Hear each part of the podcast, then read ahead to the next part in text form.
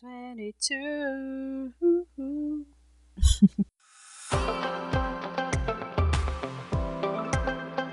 Work and play. Welcome to the Work Up Podcast, everybody. Uh, Happy New Year, and welcome to our first episode. I hope you will enjoy this one.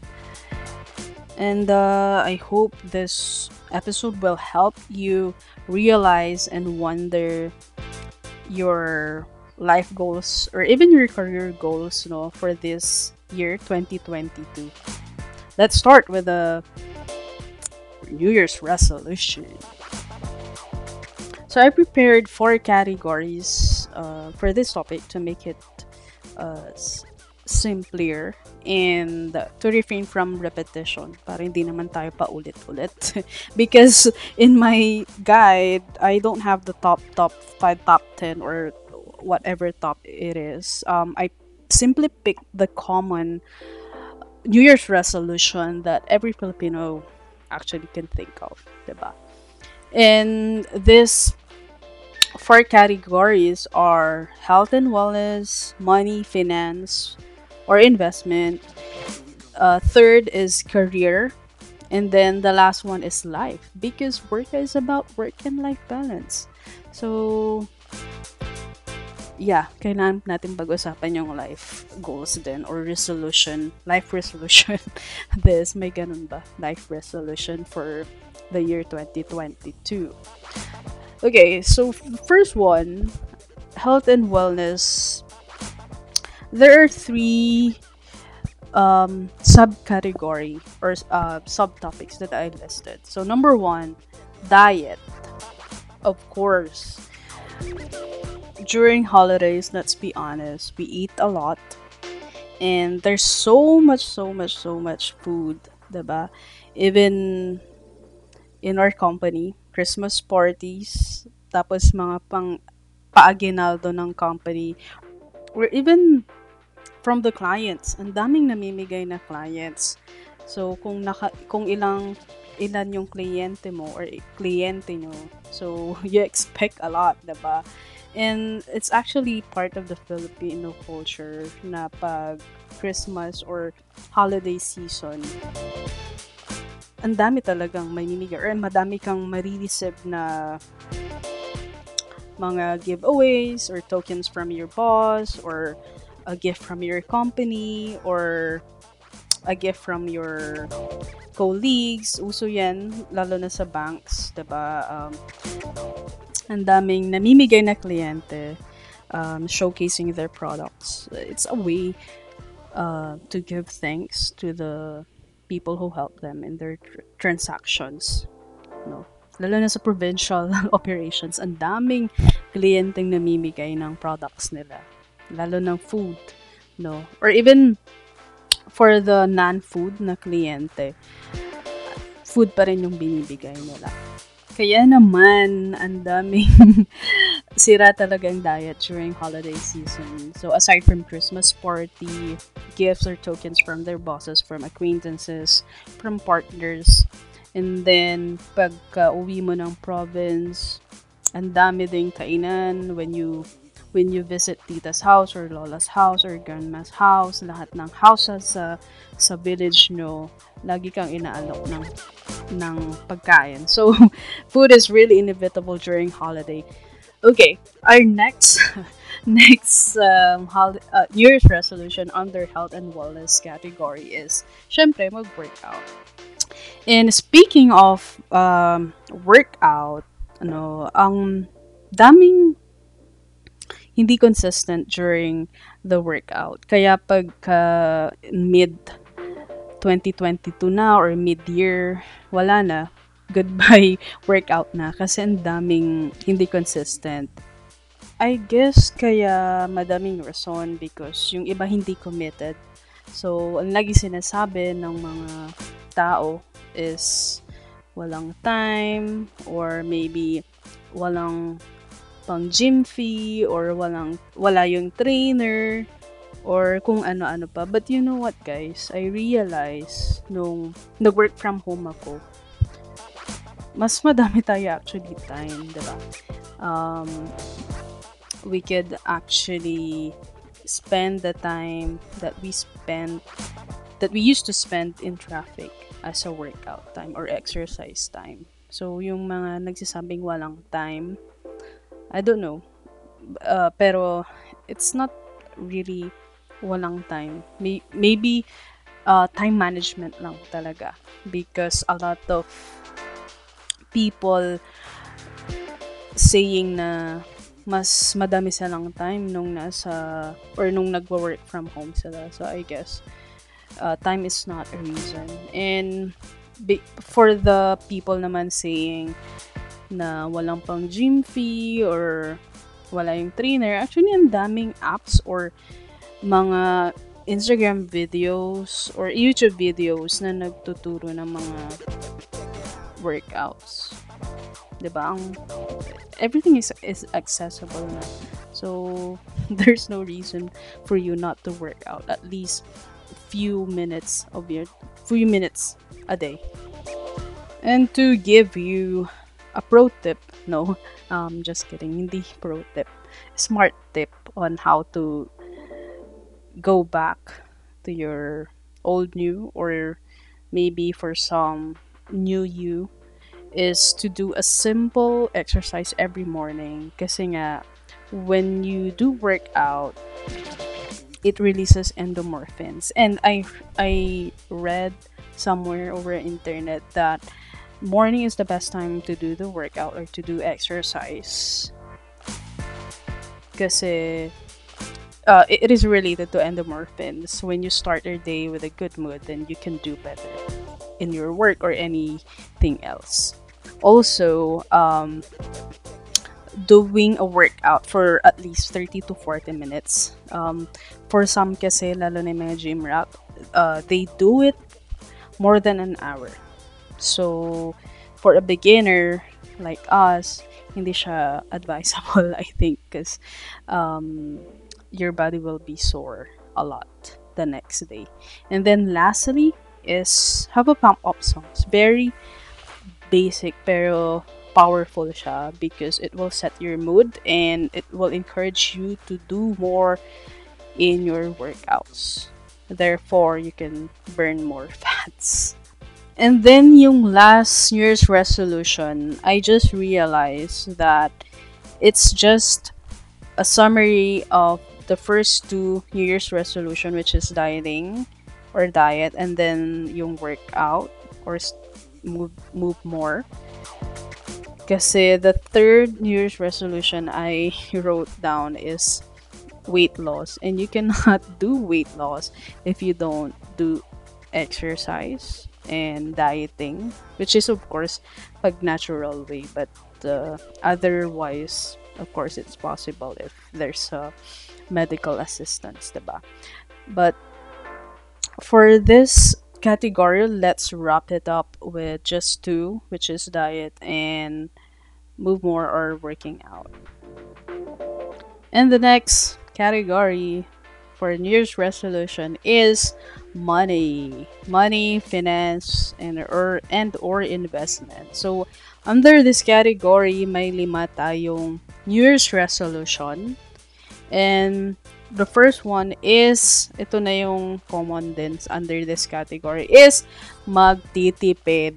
ba diba? Lagi nyo rin tong naririnig from your sister, brother, friend, colleagues, or kahit kanino man na lagi, pinagtatanungan nyo ng New Year's resolution.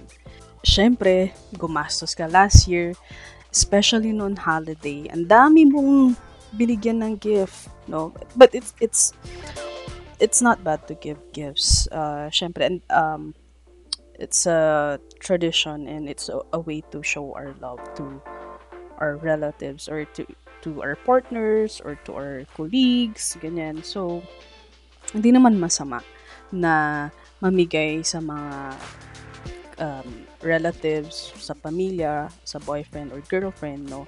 Kaya lang, napapansin ko, even with my uh, sisters and brothers, no? Na pagpasok na ng Christmas, there's no certain budget. So, ang tendency nun kasi, if you don't have that budget, pag namimili ka ng gift, bili ka lang ng bili. Walang, walang limitation. So, kung, kunwari, ang wishlist niya is ganito, gusto ko yung ganyang brand. Pero, there is an alternative brand naman na kagaya ng performance na ganitong wishlist niya. So, might as well, ba bilin mo na lang yung mas murang brand na same naman yung performance. So, there, minsan kasi, the brand dictates also the performance. Pero, there are also instances na pares lang din naman ng murang brand yung high-end brand. So, yun. Iwi na lang natin when we Christmas shop this year 2022. Dapat may budget tayo and may limit pa rin sa paggagastos. If, ako, if I do have a budget, tapos pag lumagpas ako, dapat konting lagpas lang, not doble or 50% nung budget ko.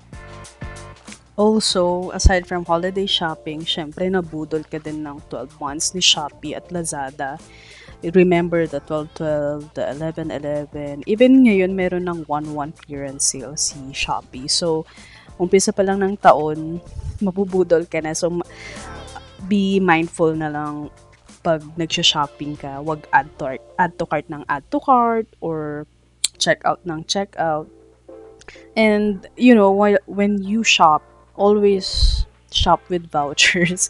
vouchers are very effective. Ang daming nababawas doon sa final amount.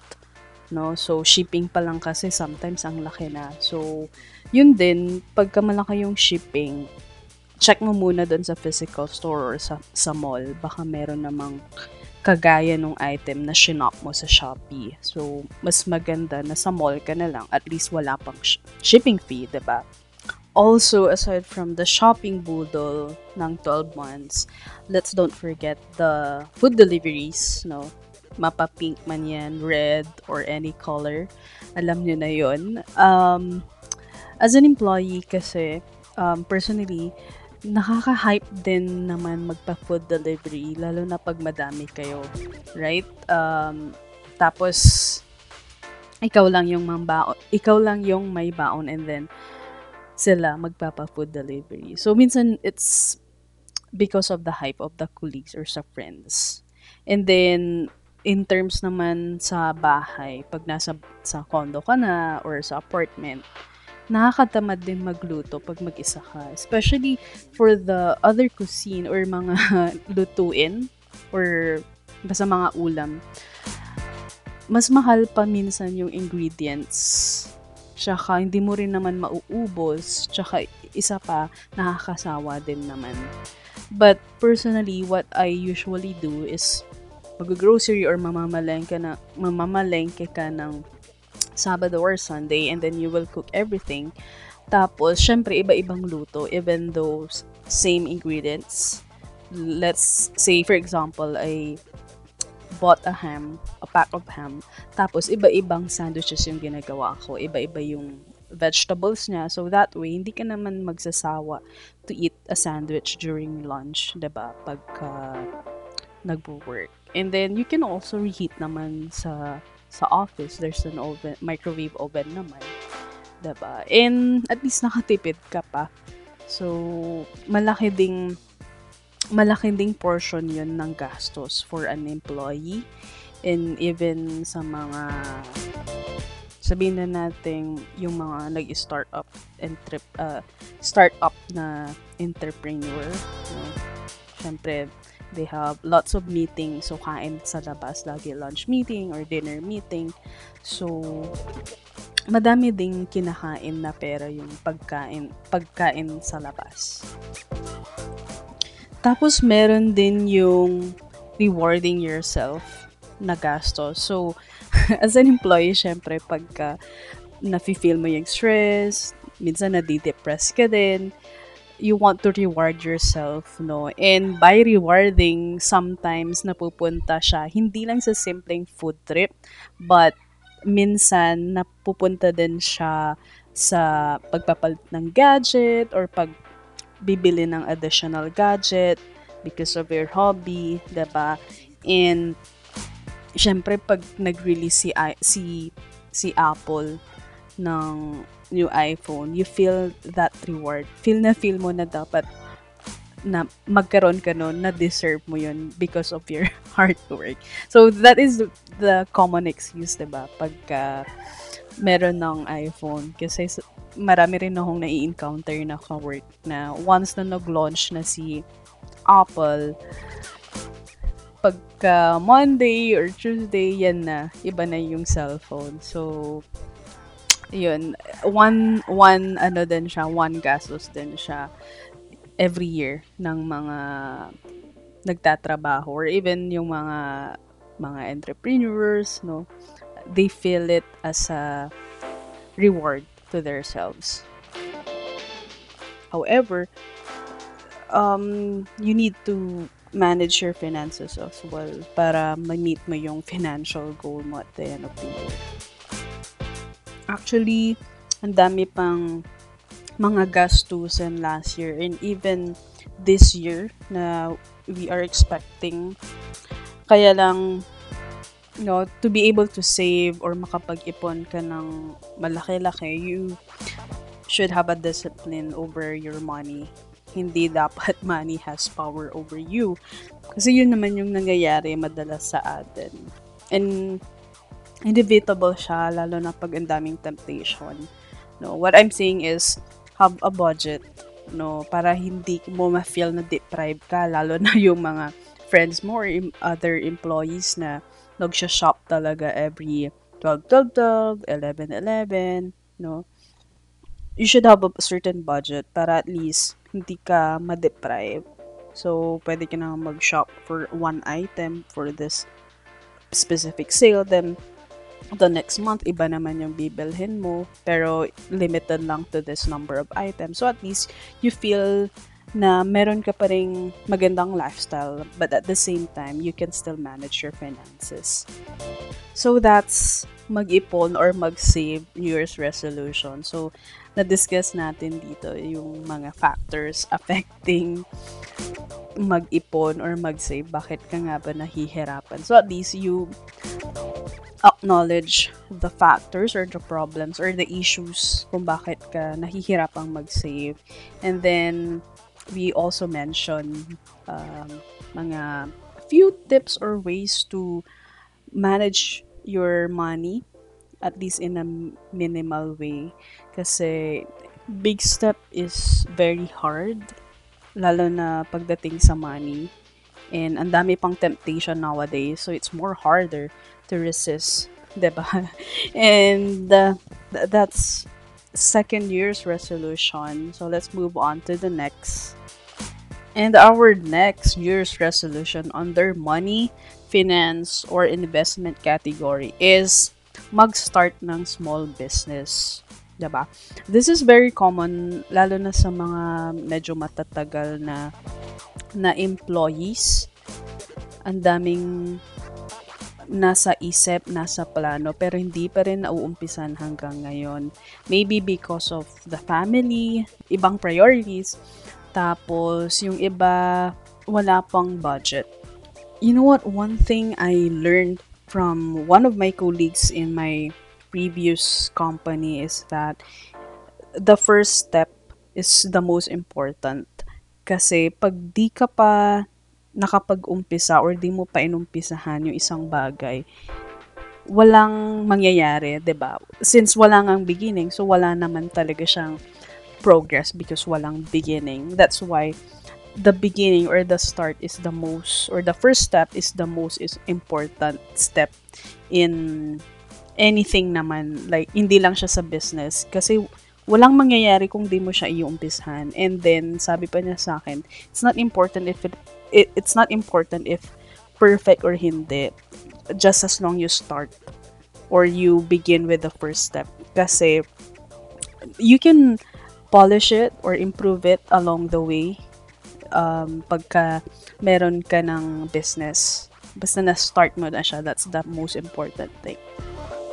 Given naman na your product or your skill is, is acceptable to the market then you should begin 'Diba? And it's not really important kung perfect kasi there's no perfect product or no perfect service at all.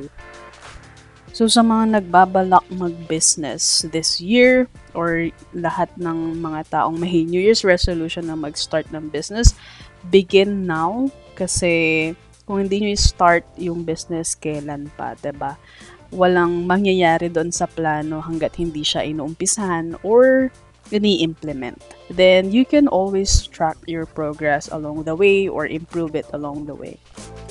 Moving on to our next year's resolution under money category is mag-invest. Yes, mag-invest. Kailangan din nating mag-invest. Hindi lang puro save, save, save. And actually, ang dami ring nag sasabi ng New Year's resolution na to because gusto nilang magkaroon ng passive income 'di ba? And aside from that, na-realize nila na putting your money in the bank is a wrong choice. Well, of course, for the emergency fund, yes, and for your daily bills or daily expenses, bank is always an option to store your money. Pero in terms of passive income and additional income, mas maganda talaga ang mag-invest lalo na sa panong ito, ang daming option um, aside from stock market and foreign exchange.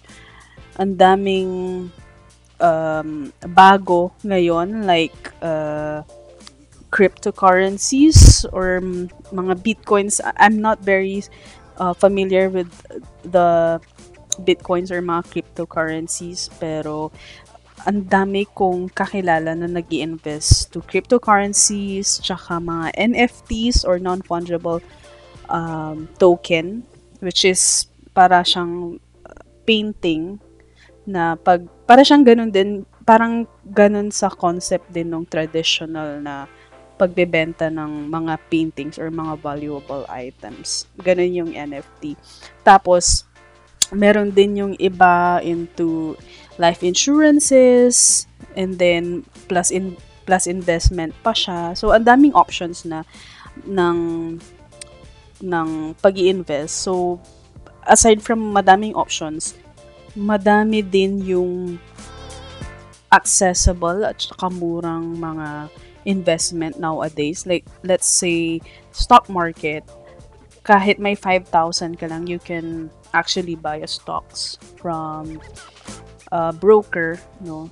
Sa bangko, pwede rin sa bangko or sa specific brokerage firm. So, daming option.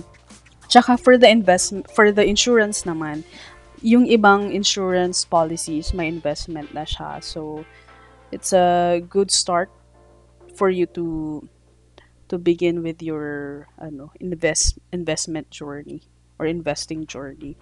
Tapos, meron din yung mga mag invest ka sa friends or family, uh, friends businesses, then may 6% ka at the end of the year or mayroon kang marireceive na uh, a portion of their income. That's also a good uh, good thing, lalo na pagka low risk taker ka.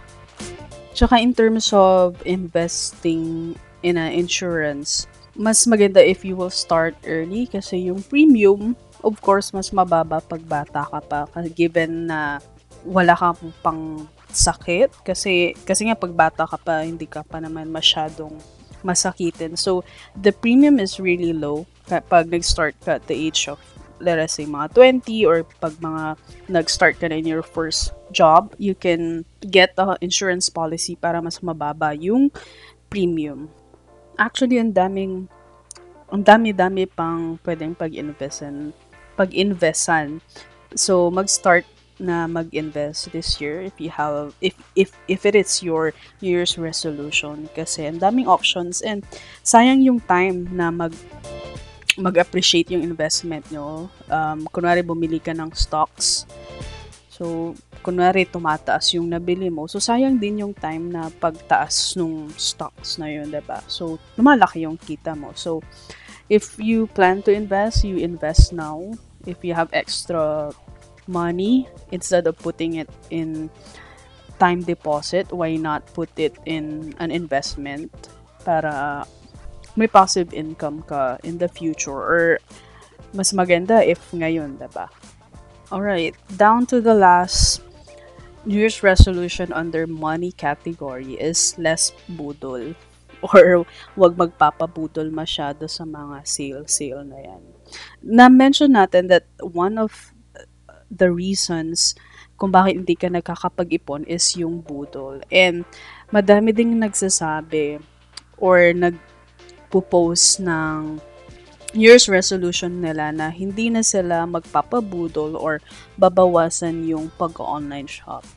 It is because, syempre, napakagastos nun, ba? Tsaka, when you, when you go to Shopee app, let's say, ano, may kailangan ka na particular paper or stationery, tapos, meron siyang bundle na 5% off if in-add to cart mo pa yung isang item na hindi mo naman kailangan. So, mas, mat, mas malaki pa yung uh, a-add to cart mo or ma-check out mo instead of just buying your need na stationery why not go to a, a super uh, national uh, bookstore and just buy whatever you need there instead of buying it on sa Shopee. Plus 'di ba I mentioned yung shipping fee pa. So why not just buy that just that item in the physical store instead of buying it online. Kung pwede naman, tsaka kung parehas lang din naman, diba? So, there, I, I think hindi naman na kailangan to expound, but uh, just to reiterate, less budol is one of the common New Year's resolution then this year for the year 2022. On to the next is the career category. So, sa career, we have uh, two New Year's resolution under this category. And the first one is punctuality. Um, ang common na sinasabi nila is be early or minimize late or be punctual or wake up early uh, every day para hindi maging late sa work. Even you're working from home, um, pangit din naman talaga yung lagi kang late sa work kasi syempre naapektuhan yung productivity mo, diba? Not unless um, may flexi time kayo sa office na nag-apply pa rin sa work from home. That would be okay, 'di ba? And pagka late kang nag-work, even you're working from home, it's so unethical. And kon- konsensya mo na lang yun, ba diba? And pangit din yung nag-rush ka kapag late ka. Let us say meron kayong meeting sa boardroom and then you came late sa office. Um, disclaimer lang, there are some employees na nag-work on site na. Yung iba naman, work from home naman. Work from home, but there are employees na hybrid, work on site and work from home. So, in terms of being late, pangit talaga siya. Lalo na pag may meeting kayo, then nagra-rush ka going to boardroom or setting up your computer. Um, mahalata at mahalata ka ng boss mo or your colleagues pag ka-late ka halata naman pagka ano naka-video on or pagka kakarating mo lang sa boardroom and then hingal na hingal ka which is uh, it will affect your performance or even the impression of your uh, colleagues or yung mga ka-meeting mo. So don't be late and stick to this New Year's resolution. And if nahihirapan kang hindi maging late, bumili ka na lang ng alarm clock na nagro-roll sa floor. Tapos, hindi talaga siya titigil hindi, hanggat di ka tumatayo at pindutin yung stop button. And the second New Year's resolution under this category is be proactive or to be an, to be a proactive employee. Ang dami ko ring naririnig na ganito and personally sa mga colleagues ko, lagi ko rin tong uh, naririnig even sa friends. Kasi nga, syempre, we should aim for the better self, ba diba? Prom- and promotion is the major reward to it. Syempre, yung mga compensation na yan or greater compensation or higher compensation and benefits will come after the promotion. So, I guess, common din to sa mga employee like me na nag nag New Year's resolution na to be proactive. Kasi pag proactive ka in your team, syempre, um, smooth yung teamwork and at the same time, you you will be given a chance to to handle a specific project or handle a specific brand, no? And then, yun, that would be your ticket to a promotion. Medyo mahaba na pala tong podcast. But, moving on to the next category, the, the last category, and certainly not the least, is the life category.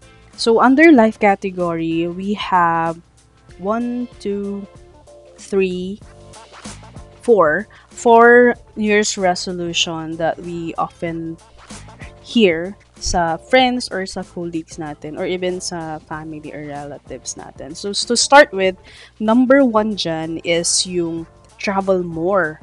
Siyempre, may kanya-kanya tayong bucket list and traveling plays a big role to our humanity, ba? It's also a way to distress ourselves, to bond with our family and friends, and to educate ourselves kasi pagka na-expose ka sa mga iba-ibang lugar or different cultures, tsaka nakakapag-interact ka with different people, it's also uh, a good way to accumulate education or at least to be aware of your environment. So maganda ding itong travel more na New Year's resolution for everyone. Lalo na if you work hard naman, then you deserve a, a good travel, no? Also, when you are traveling, you can eat different food because food is life and at the same time you can experience an extraordinary or different uh, from your normal life, diba? So, it's traveling is life. For me, lagi kong ini-aim every year to travel at least once or twice to fly abroad or even sa local.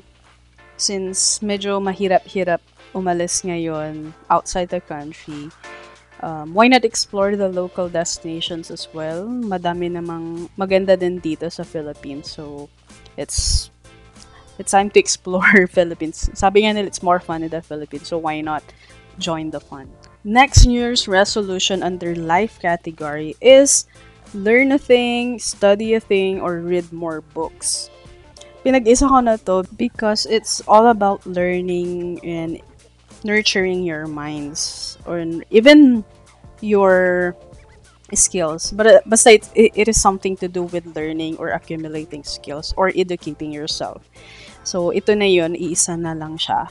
Madami sa atin na every year nagsiset na lang ng ano, dapat this year marunong na ako ng ganyan or nabasa ko na ganito. Personally, I'm guilty of this one.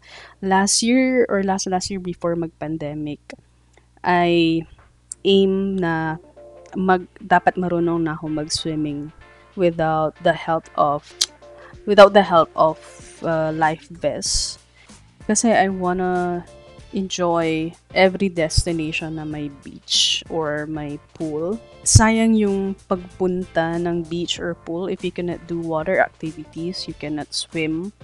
So, you are being limited because of your because of the lack of skill. So, sayang talaga if you if you know, if I don't know how to swim. So, yun. However, nagka-pandemic kaya hindi rin siya natuloy. So, I don't know when when is the perfect time, pero naghahanap ako ng ng swimming ano bang tawag doon? A school that teaches you how to swim. I don't know how is it called, pero yun, yun yung school na yun. Next is to be sponty or spontaneous. This is very common to those who are um, aging, starting to age. Like, siguro pag tumatawid ka na ng 28 to, to pataas. Because when you get older, you love to you like to to plan things. You want to put, put the things in place. And because of that parang nababawasan na yung pagiging spontaneous natin or uh, become we are not becoming spontaneous anymore kasi since nagiging adult na tayo we plan a lot diba? We worry a, lo- a lot about our future. So being spontaneous is not really in the dictionary of the individual lalo na yung mga nagkakaedad. So in that note being spontaneous is somehow consists of a certain risk lalo na pag uh, kunwari may nag-aya ng ka, ka, ka-work mo or friends mo na mag-travel tayo sa Asia or or nakapag-book na ako ng ticket because may pe, pe, may piso sale sa Cebu Pacific uh, last night nag-book na ako for us. Tapos wala ka pa lang budget or you have other plans for that long weekend. So yun 'di ba may konting risk siya, but at the same time, the fun and the excitement is really different from the planned trips or anything else na nakaplano. Kasi since you did not expect it, so iba yung feeling. Parang it's a surprise for you. So, wala namang masama to be a sponty individual or be spontaneous to other things, just as long you know your limits or you are safe and it you do not harm others uh, why not no why not be a sponty individual and the last new year's resolution under life category is syempre be stronger be bolder this specific uh, new year's resolution is different from the learning or from the Nurturing Mind New Year's resolution. This is more of the character or personality. Kasi yung kanina, yung pangalawang New Year's resolution, which is the Learning or Nurturing Minds, it's more into skills, into uh, sabihin na natin physical aspect or into the intellectual. But this one, the last one, is more into character or personality. In fairness, ang dami ring nagsasabi nito Lalo na yung mga binubuli sa office or ng mga friends or sa pamilya or yung mga nadapa at nasaktan last year.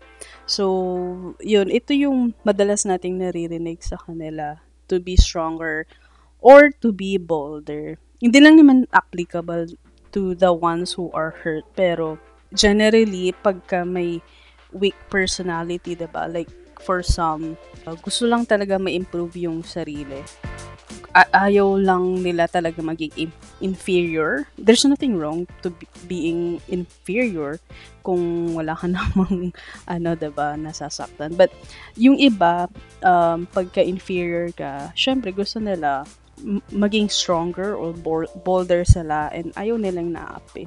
Kasi 'di ba, if you are inferior, there's a greater chance na maapi ka or inaapi ka na So that's why for the people who are inferior or may weak personality, of course they want to be stronger or bolder. Okay, I think we got everything covered for the New Year's resolution 2022. And if your New Year's resolution makes you a better person, might as well share it or influence your family and friends to make them better as well. So Good night, good morning, good afternoon, everybody. If you want to share some of your thoughts being at work, handling work, or anything about work, you can DM Worka's Instagram account at worka.ph, that's W-O-R-C-A.ph, or pwede mag-comment in the latest Facebook post about the podcast episode. And finally, follow this podcast if you want to hear more about work, pop culture, ethics, and industry trends. Alright, Bye.